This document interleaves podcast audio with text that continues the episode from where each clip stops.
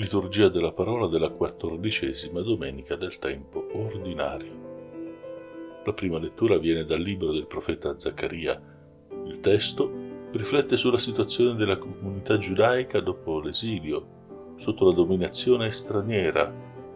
Il libro è composto tra il VI e il IV secolo a.C., cioè proprio nel cuore del periodo in cui Israele conosce la deportazione prima di Babilonia e poi di Persia. Di fronte al dilagare del potere dell'uomo, il popolo si interroga, si domanda chi governa il mondo, chi dirige le sue sorti, o se preferite da chi dipende la nostra vita. E il profeta risponde dando un annunzio di pace.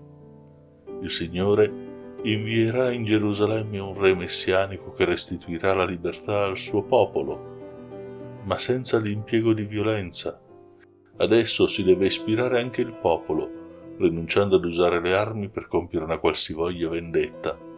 L'arco di guerra, dice il profeta, sarà spezzato. Arriva il liberatore, porterà la pace. Per questo Gerusalemme, se preferite il popolo stesso dell'alleanza, può guardare al futuro con fiducia e gioia, perché viene a dorso di un asino e non su un forte destriero, quell'uomo di pace che fonderà il suo dominio sulla non violenza. La seconda lettura è tratta dalla lettera di San Paolo Apostolo ai Romani. In questo brano Paolo parla della carne, ma non indica con questo termine né il corpo né la sessualità. Potremmo dire che indica l'egoismo. L'uomo infatti è soggetto alla morte è schiavo delle proprie paure e per questo non riesce a donarsi, anzi diventa appunto egoista. Carne quindi potremmo dire rappresenta il dominio del peccato nella vita dell'uomo. Essere sotto il dominio dello spirito allora significa invece avere un'esistenza suscitata e guidata dallo spirito, lo spirito che, dice ancora Paolo, ha desideri contrari alla carne. Non è più quindi il peccato o l'egoismo a guidare l'uomo, ma lo Spirito di Dio che abita in lui.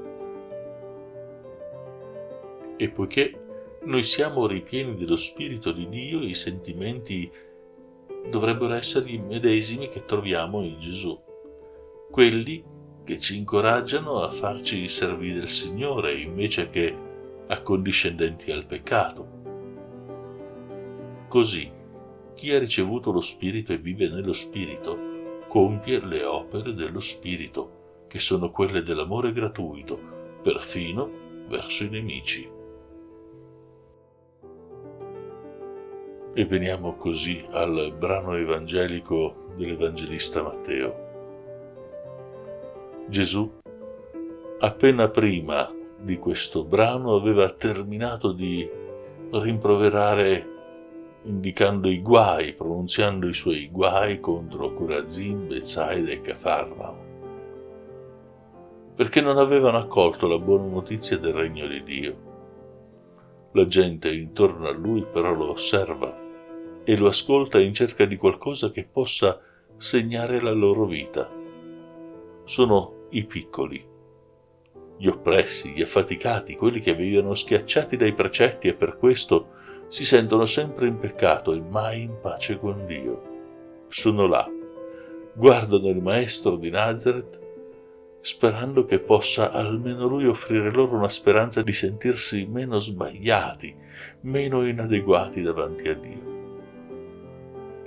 Personalmente immagino questa scena come quella di due genitori che litigano, da una parte le città del lago di Gennesaret, dall'altra Gesù e terminata la sfuriata, ci si guarda intorno e si scoprono i fanciulli che stanno lì attoniti, con gli occhi umidi ad osservare il litigio. Così si torna in sé e ci si rivolge a questi piccoli per confortarli. Qui inizia il Vangelo di oggi, in cui si dice che Dio è grande, eppure si china a prestare aiuto ai piccoli e agli umili quasi a descrivere la tenerezza di chi ama i suoi piccoli. Gesù come una madre si rallegra perché li vede, eh, vede i figli che crescono nella fiducia verso di lui e lo seguono. Così Gesù sottolinea, Dio ha distrutto la sapienza dei sapienti, ha scelto ciò che nel mondo è stolto per confondere i sapienti. Lo sa bene lui, il Cristo, il Figlio, chi solo conosce il Padre può condurre a lui. Ed ecco le folle stanche e sfiduciate hanno finalmente trovato un pastore che si curi di loro. Venite a me voi tutti che siete stanchi ed oppressi e io vi darò ristoro. E ciò che Gesù offre è una guida. Il mio gioco, strumento che serviva a condurre gli animali che camminassero di pari passo, è leggero. Qual è dunque questo gioco? Beh, se prima dicevamo che questi ultimi sono schiacciati dal peso di una legge che non possono, per tanti motivi, rispettare, allora potremmo dire che il gioco dolce è una nuova legge, quella che Gesù ha consegnato solo prima nel discorso della montagna, il discorso delle beatitudini.